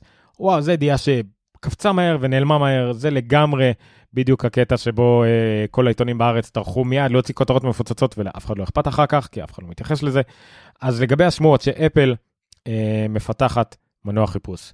אה, לא העליתי על זה משהו כי ידעתי שיש משהו מאחורי זה ושווה לחכות לעוד פרשנויות והנה את ג'ייסון שנל שהזכרתי מקודם אלא עם כמה פרשנות אני ממש בקצרה. אה, אפל לא משחקת במגרש הזה של ה-open web של ה, או יותר נכון של ה-open world wide web הם לא. אין להם כלים כמעט שזמינים סתם באתרים נכון אפל מפס בערך זמין באתר אפל מיוזיק חצי זמין באתר רק לאחרונה יש להם כל מיני שירותים, זה ממש לא הכוח שלהם, הם לא באים להיות שירות לכולם ושכולם ישתמשו בזה, הם באים לשרת אך ורק את האקוסיסטם שלהם, ואיפה שיש בו איזשהו קרוס, קרוס פלטפורם מסוים, כמו אפל מיוזיק למשל, אה, או אפל TV פלוס, אז הם ילכו לעולם הזה של הווב, מה שתורם להם לסרוויסס, כל מה שיכול לתרום להם כסף. אבל אני לא רואה איך אפל יוצרת ישירות כסף מחיפוש. אה, כל העקרונות של אפל מובילים את זה שהיא לא תקבל כסף מחיפוש. חיפוש משיגים, אה, כסף מחיפוש משיגים רק על ידי פרסומות, על ידי אה, גניבה חוקית של מידע ממשתמשים, חפירת מידע על משתמשים, רק מזה מקבלים כסף בחיפוש. הדרך השנייה לקבל כסף מחיפוש, אם החיפוש הוא חלק מהאקוסיסטם שלך. אם החיפוש גור... הוא מספיק טוב שגורם לזה שאנשים ישתמשו במוצר שלך ולא מוצר אחר, סבבה. זה אולי פה אפל יוכל להיכנס ואפל כבר נכנסה. ב-iOS 14, כבר אם תחפשו דברים את סירי, אז תוצאות כלליות מהרשת זה תוצאות שאפל חפרה וחיפשה ברשת ומביאה את זה, ואז זורקת אתכם ל-World Wide Web, מה שעד היום היה בעיקר מגוגל. כנראה שעדיין יש גוגל, אני לא בטוח כמה נפח הולך לאיפה, אבל זה הכוונה היא למנוע חיפוש. אפל לדעתי לא תוציא חיפוש כזה, זה רק יהיה הרחבה של ספוטלייט, המנוע חיפוש המובנה במק, אה, ולא הרבה יותר מזה. אה, פשוט הם כמה שיותר ירצו להיפרד מגוגל, מיאו וכדומה. הסיבה הנוספת שאפל תפתח דבר כזה, שהחיפוש יהיה מובנה כמה שיותר ויותר במכשירים שלה, באייפונים, אייפדים ומקים, זה בגלל שעד עכשיו כל החיפוש אה, על ידי גוגל מתבצע באמצעות עסקה בין גוגל לאפל. דיברת על זה שבוע שעבר, גוגל משלמת לאפל סביבות 10 מיליארד דולר בשנה, כדי שגוגל יהיה מנוע חיפוש ברירת המחדל במכשירים של אפל. 10 מיליארד דולר בשנה שגוגל משלמת לאפל, לכן לאפל אין שום אינטרס. אה, היא בעצם מעבירה את האשמה, את כל השליזיות הזאת של חיפוש וחפירת מידע על משתמשים ופרסום והכל, לחברת צד ג', אומרת אין מה לעשות, הם החיפוש הכי טוב בעולם, תשתמשו בהם. אנחנו ננסה לחסום אותם כמה שיותר מלקחת מידע עליכם, הם לא יכולים להיכנס לשום דבר במכשיר, כל מיני דברים אחרים. אה, אבל זהו, זה מה שאנחנו תורמים לחיפוש ומקבלים על זה 10 מיליארד דולר, אז מה אכפת לנו. אבל אם בית המשפט האמריקאי בעיקר, ואולי גם האירופאי, יחליט שזה לא חוקי, שגוגל גם ככה מונופול וחזקים מדי בתחום החיפוש, ועסקה כמו זאת עם אפל, שבעצם הופכת את המנוע של גוגל לדיפולט בלי אפשרות לשינוי בפועל, למרות שאפשר לשנות את זה קצת לאחרונה בספארי לפחות, אה, זה לגמרי לא חוקי. אז יכול להיות שאפל תצטרך לשבור את העסקה שלה עם גוגל, שהיא לא תהיה לה יותר את ה-10 מיליארד דולר האלה, והיא צריכה פתרון אחר. זה כנראה לא יכפה על הכסף, אבל לפחות על החוויית משתמש זה יכפה, ואם הם גם ככה לא מרוויחים מגוגל, אז הם יוותרו על זה. ולא צריכים אתכם גוגל. אמנם אולי אתם מנוע הכי טוב, ניתן אולי לאנשים את האפשרות להצטרף אליכם, אבל אם לא יוצא לנו שום דבר מכם, אז נפתח משהו יותר טוב משלנו למוצרים שלנו. ככה אני מסתכל על זה. אה, ככה אני מסתכל על אה, האפשרויות של אפל בחיפוש. עד כאן המנוע החיפוש המדהים הלא קיים של אפל. ועכשיו, אחרי שקצת קטלתי עיתונות ישראלית, ידיעה מעיתונות ישראלית שאני כן מעריך, לא את כלכלית, כלכלית אני לא מעריך. עומר כביר, עומר כביר, למרות שאני לא מסכים איתו בהרבה מאוד uh, פרשנויות uh, שלו, אבל זה פרשנות, מותר לי לא להסכים איתו, הוא כמעט ולא טועה בעובדות. אוקיי? Uh, בזמנו שהייתי בדיגיטל היה כל מיני טאקלים עליו והכל, אבל הוא לרוב נוטה לא לטעות בעובדות, הוא חוקר והוא יתנצל אם הוא יטעה, עד כמה שאני מכיר, עומר כביר, סבבה, אוקיי? קיצור, לא משנה, זה לא קשור, זה סקופ בכלל. Uh, שהמכוניות המצלמות של אפל החלו לנסוע בכבישי ישראל. אוקיי, אני אקרא פשוט הכותרת, כי למה לא? ענקית הטכנולוגיה החלה להפעיל בארץ את המכוניות המצלמות שלה כדי לשדרג את שירות המפות שלה ולייצר מפות חדשות ומדויקות יותר של ערי ישראל. מיפוי הערים יאפשר לאפל להשיג בארץ יכולות מתקדמות יותר, כמו הוראות ניווט לאופניים, מפות ברזולוציה גבוהה יותר, מידע על בניינים, מקומות חניה ועוד. אה, יש בו עוד כמה מילים, לא הרבה, אבל מה שמעניין פה שיש פה גם קישור למאמר בעברית של אפל, אה, שמתאר את ה-Apple Match Image Collection, על איך אפל אוספת אה, אה, תמונות, שוב, זה, היא מתארת בדיוק, כי זה, מן הסתם היא לא רוצה לצאת, לצאת מגעילה או מוזרה, ויש פה אפילו איפה זה יהיה. למשל, מאוקטובר 20 עד, עד מרץ 21, יהיו, בפ... סליחה, באופן כללי בארץ, הם יהיו בפתח תקווה, רמלה, רחובות, השרון, לא יודע, כל השרון. חדרה, חיפה, מגניב, אולי אני אתפוס אותם בחדרה, ירושלים, עכו, רמת הגולן, הכנרת, עמק יזרעאל, צפת, אשקלון, באר שבע, תל אביב כמובן, אזור הגדה המערבית, מזרח ירושלים אה, גם כן, אה, אה מזרח ירושלים זה באזור הגדה המערבית, אוקיי, whatever. אז כל המקומות האלה, ערים מרכזיות לפחות בארץ, מה יצא מזה? אני, זה גם יעזור להם במיפוי באופן כללי של כבישים וכל הדברים האלה שחסרים, אבל גם אולי נראה את ה-look around, אוקיי? את האפשרויות מפה של, של אפל, אה, שמאפשר להסתכל אה, כמו סטריט ויו של אפל, אוקיי? אז כן, אני לא יודע אם זה יהיה, אבל ללא ספק אפל נכנסת יותר חזק לארץ. מוזר לי שלא מופיע פה הרצליה, אולי השרון זה הרצליה, כדי שאפל יראו אה, איך הקמפוס שלהם נראה. זה יהיה על מכוניות, אבל זה יכול להיות גם על תרמילי גב. ראינו כבר אנשים שמסתובבים עם תרמילי גב אה, אה, בתוך המצלמה מוזר, תלת-ממדית כזאת. אפל משתמשת גם באייפונים כדי לעשות את זה. היו כמה ידיעות כאלה, אבל עכשיו זה יהיה בפועל בארץ. זה מאוד מגניב. אני לא חושב שאנחנו נראה את זה לפני אמצע 2021, סוף 2021, אני לא יודע מה המהירות של אפל בדברים האלה, אבל לפחות הנתונים יהיו להם עד מרץ 2021, זה מה שהם אומרים, עד אז המכוניות האלה יסתובבו בערים האלה, אולי אחרי זה, כשהם יסיימו, הם יעברו לערים אחרות בארץ, אבל הבץ' הראשון יהיה בערים שאמרתי מקודם. אה, אז זה לפחות. ועכשיו לנושא האחרון שלנו, נושא אהוב אליי במיוחד, השארתי אותו לסוף, שתי ידיעות קצרות על אפל TV פלוס. שתי ידיעות קצרות על אפל TV פלוס. קודם כל, ג'ון סטוארט חוזר, חוזר לטלוויזיה, ידיעה מהוליווד ריפורטר. אה, לסדרה, תוכנית, ספיישלים, לא ברור, באפל TV פלוס. ג'ון סטוארט הנחה במשך הרבה מאוד אה, שנים את ה... שכחתי, Today Show? וואו, ברח לי, לא, Today Show זה משהו אחר. נו, ברח לי, לא משנה. כתוב פה. אה, ג'ון סטוארט הנחה במשך הרבה מאוד שנים תוכנית טלוויזיה The Daily Show בקומדי סנטרל. הוא זכה בכמה רשום פה? 20 Emmys משהו כזה, מהם 10 רצוף על התוכנית הזאת, זה פריקי לגמרי. מאוד מאוד מוערך, הסדרה הזאת רצה הרבה מאוד שנים, הוא פרש לפני כמה שנים, אה, עשה אה, סרט, עשה כמה פרויקטים דוקומנטריים, צדקה, אה, מאוד מאוד מעורב, היה אדם מאוד סנטימנטל, סנטימנטלי, מאוד כמובן ליברלי, שמאלני, כל מה שצפוי מאיש חדשות אה, אמריקאי. אה, ואני מאוד אהבתי לראות את הקטעים שלו, מאוד אהבתי לראות אה, גם כשזה היה בארץ בתקופות מסוימות וגם ביוטיוב וכדומה. והיה לו עסקה עם HBO, היה לו עסקה עם HBO לספיישלים שלא יצא בפועל. ואז במקרה המנכ"ל של HBO הפך להיות uh, פרילנסר, עזב את HBO וחתם על עסקה עם אפל TV פלאס, על uh, להביא לשם פרויקטים ודברים כאלה. אז אחד הדברים הראשונים שהביא זה את ג'ון סטוארט, כנראה שהם מכירים מספיק טוב, uh, את ג'ון סטוארט, וג'ון סטוארט ינחה תוכנית שלא תהיה כמו הדיילי שואו, היא לא תהיה יומית או שבועית או אפילו לא uh, חוצית, אה, לא ברור מה היא תהיה, וזה יהיה ספיישלים.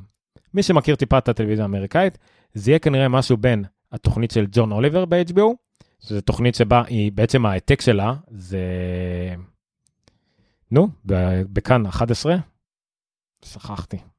איך קוראים לו? שכחתי הכל היום. אוי, לא משנה, בכאן 11 התוכנית הלילית, על אותו עיקרון שיש uh, כמה ראיונות, כמה בדיחות אקטואליות, ואז מונולוג ארוך של רבע שעה על נושא מסוים שחקרו אותו במשך שבועות והכל, זה התוכנית של ג'ון אוליבר. והמקבילה השנייה שלה זה התוכנית של דויד לדרמן בנטפליקס, My, My Next Guest Needs No Introduction, שזה בעצם כמו תוכנית אירוח רגילה, אבל אחד על אחד זה גם כן מושקעת עם צילומים, עם תחקיר, אה, לוקח את הזמן בשיחה ארוכה עם בן אדם, תוכנית שאני מאוד מאוד אוהב. אה, תוכנית שאני מאוד מאוד אוהב. אה, אז יש שילוש של השניים. מה הטיימינג שלה, מה הדחיפות שלה, אני לא יודע, מה יהיה בה, לא יודעים, אבל ג'ון סטוארט דמות מאוד מסקרנת, ולא משנה מה הוא עושה, אפילו אם זה על זמני ופעם בחודשיים, זה עדיין יהיה אקטואלי, זה עדיין יהיה ביקורתי, זה עדיין יהיה נוקב, וזה משהו שלא היה עד עכשיו לאפל, אה, אז אה, טוב שזה יהיה לאפל, זה דעתי. והנושא השני, שאפילו לא מצריך זינגל, באפל TV פלוס, פלאס פלאס, זה המשך למה שאמרנו אה, שבוע שעבר נראה לי, שאפל TV פלאס, השירות יגיע לפלייסטיישן 5, אז הוא יגיע גם כן לאקסבוקס סיריאס 10 וסיריאס S, או סיריאס X, אני לא יודע, הם אומרים X או 10, כנראה X.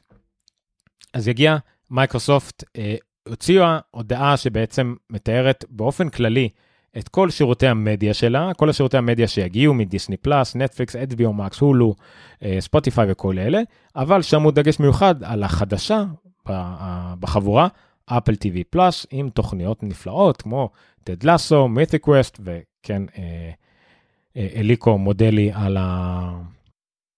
אה, מודלי על ההמלצה למיתי קווסט, אז תראה טד לסו, תוכניות נפלאות, עוד מעט גם תוכנית חדשה עם ג'ון טורטורו וקסט מטורף של אנשים, פורד מקיין, אז כל אלה יגיעו גם כן כחלק מליין המדיה, אפליקציית המדיה בסדרת האקסבוקס 1. ויתמוך בדולבי וכל הדברים האלה. אה, אז זה מאוד אה, מרתק. זה לגבי אפל TV פלאס.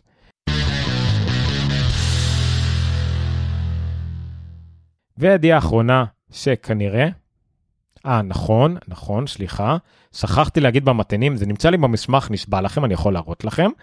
אה, סליחה, זה אה, נספח שהמטען, אה, מקסף 15 ואט, על אייפון מיני יטעין רק 12 ואט. למה? כנראה שהמנגנון טעינה באייפון מיני בגלל הגודל, בגלל, לא יודע למה, הוא לא פאור די, פאור דליברי 3.09 כפול 2.2 ואט, אלא הקודם אה, שבעצם מטעין כמו ה-18 ואט. זאת אומרת, אם יש לכם את האייפון מיני, אתם לא צריכים מטען של 20 ואט, זה לא יעזור לכם, אה, יספיק לכם מטען של 18 ואט כנראה, אה, עם המקסיף, זה נכון. לרגע חשבתי שהוא מביא לי את הכתבה הזאת. אז אני אדבר על, ה, על הדבר הזה, סליחה.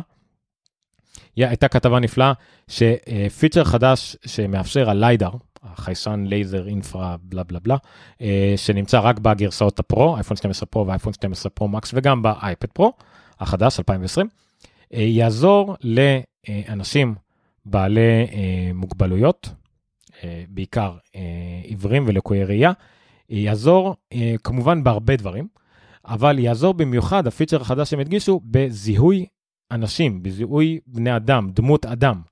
אה, זה יעזור החל מלדעת כמה אנשים עומדים למעבר החצייה, כמה אנשים עומדים בתור לבנק, מי הכי קרוב לקופה, אה, שאין מלפניהם כלום, כמה מקום צפוף, במיוחד בתקופה הזאת, שבו אנשים שכן מצליחים לראות יודעים להיזהר ממקומות צפופים. אה, בגלל הקורונה, אז זה יעזור לאנשים. זה רק חלק מהדברים שליידר יכול להוסיף בנוסף לשאר הדברים, כמובן שאפל מאוד מאוד מאוד מאוד טובה ואוהבת לעזור בנגישות. אז זה על אחת כמה או כמה. אנחנו כבר יודעים למשל, הרמז לזה היה שאפליקציית המזר החדשה אה, יודעת גם כן למדוד גובה של אנשים. אה, אז מן הסתם, שהיא יודעת מיד לזהות מה זה בן אדם ומה הגובה שלו, אז היא תדע גם כן, אה, היא תדע גם כן מיד לזהות שזה בן אדם בכלל. והנה זה פורבס, ציינו את זה, זה ב-14.2 Developer Beta, גילו שבאמת אחד מהדברים, זה הזיהוי של people detection. נכון? אז באותו uh, accessibility controls, כל מיני כאלה שאפשר לשלוט אפילו על brightness וכדומה, אז זה אפשרות נוספת שהתווספה. שוב, אפל מהמובילות בעולם בתחום accessibility, שותפי ניר, שאחראי על accessibility בוויקס, מאוד מעריך אותם על זה ומאוד מבין מה הם עושים, אז זה נפלא, אז זה גם כן חדש מאפל, לפחות ב-Develop בבטא uh, 14.2. אה, יהיה מאוד מעניין לראות איך זה עובד.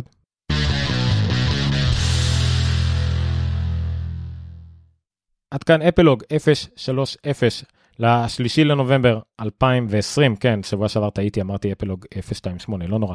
אני רוצה להודד לכם, אני אשמח מאוד לשמוע מכם, מי שנשאר, יש לנו עדיין אה, 12 צופים ברוטו, אה, או 13 צופים, אולי אנשים תם שכחו את הדף טלפון פתוח והלכו לישון. אשמח לשמוע מה דעתכם על התוכנית, על איך היה הפורמט היום, אם זה טוב שאני יוצר מדי פעם לשאלות, אם אני נראה יותר טוב בלי האוזניות הגדולות ורק עם האוזניה הקטנה, למרות שאני צריך לשדר אותה מדי פעם.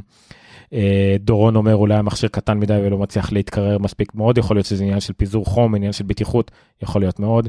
אה, אליקו שוב מחמיא למיסטי קווסט, תודה רבה, שאני, מחמיא לי שהמלצתי לך, אחלה תוכנית, נכון? הכי חשוב, שבוע הבא, אני לא ציינתי את זה בהתחלה, שבוע הבא נעביר את האירוע של אפל בסידור חי. אני חושב שאני אעשה את זה בהינתן זמן, אה, כמו שעשיתי בימים קודמות. אני מלווה בשידור חי את האירוע עצמו מ-8 עד 9 בערך, 9 ורבע, ו-9 וחצי עולים לשידור חי הרשמי, עם ניר בטח, אם הוא יוכל להצטרף, אה, שישקם מיד באותו זמן את האירוע שהרגע ראינו, אולי גם רהב יצטרף, נראה. אה, אנחנו נסכם את זה בזמן אמת. אבל אני גם אלווה את השידור, כזה קשוב לשידור, אבל מדי פעם יזרוק איזה פניני חוכמה לא חכמים במיוחד. אז נראה, אה, אליקו אמר על C, סליחה, לא, אני לא התלהבתי מ-C מהפרימיס, ולא בטוח שאני גם מתלהב אה, בעתיד, אבל אה, נראה אם ייגמר לי מה לראות ולא ייגמר לי מה לראות, פשוט לא התלהבתי מה, מהרעיון. אה, קיבלתי, ראית את התמורים? קיבלתי גביע. יש לי 100 הודעות היום, תודה רבה שהייתם כל כך אקטיביים אה, בצ'אט. אה, ליאל שם את הלינק, תודה רבה ליאל, דיברנו על זה רגע, שמתי גם אה, אה, איך זה נראה באייפון עצמו, זה בעצם עוד controller ב accessibility של people detection, תודה רבה, לא יודע איך זה קוראים לזה בעברית, תודה ליאל. זהו, אני תמיד הסופים הם ארוכים ואני מעריך וזה אמור להיות פרק קצר. אז זהו, תודה רבה. תעשו subscribe ליוטיוב והפעמון כדי לקבל התראות שאני עולה לשידור בלייב או מעלה סרטון חדש, אני עדיין מנסה לעבוד על הסרטון של אפל TV, ואם יש לכם רעיונות לדברים אחרים שאתם רוצים שאני אעשה סרטונים קצרים, הסברים וכדומה, מחוץ לתוכנית, זה מעולה. אה, פייסבוק, עמוד הפייסבוק, המון המון עוקבים בעקבות אה, המון לינקים שפרסמתי השבוע, תודה רבה, זה מאוד עוזר, אה, יעזור לי גם בעתיד שאני אתחיל עם פרסום ממומן. טוויטר, כי טוויטר זה כזה הכי קצר ומהיר לקבל התראות יחד עם שאר הדברים, וטלגרם, גם הערוץ שבו בעצם כל ידיעה מהפייסבוק בעיקר עולה, גם יש שם קבוצה שאתם יכולים לדבר ביניכם, אם לא נוח לכם פייסבוק ואתם לא אוהבים יוטיוב, אין בכלל מה לדבר ביחד ואני לא מתכוון לפתוח וואטסאפ, אז טלגרם זה אחלה פלטפורמה, תחפשו אפלוג. אה, בטלגרם ויש גם את הלינקים פה על המסך למטה אתם רואים. אה, group זה הקבוצה ואפלוג פודקאסט זה הערוץ. וזהו נגמר לי מה להגיד ונגמר לי גם הרוק בפה יבש אני צריך לשתות. זהו לילה טוב אה, ועוד פעם שכחתי לעבור לזקסון אני נפרד מכם שתראו אותי כמו שצריך זה נורא מציק. לא נורא זה רק יוטיוב מה אפשר לחשוב חברה קטנה מה כבר יצא ממנה.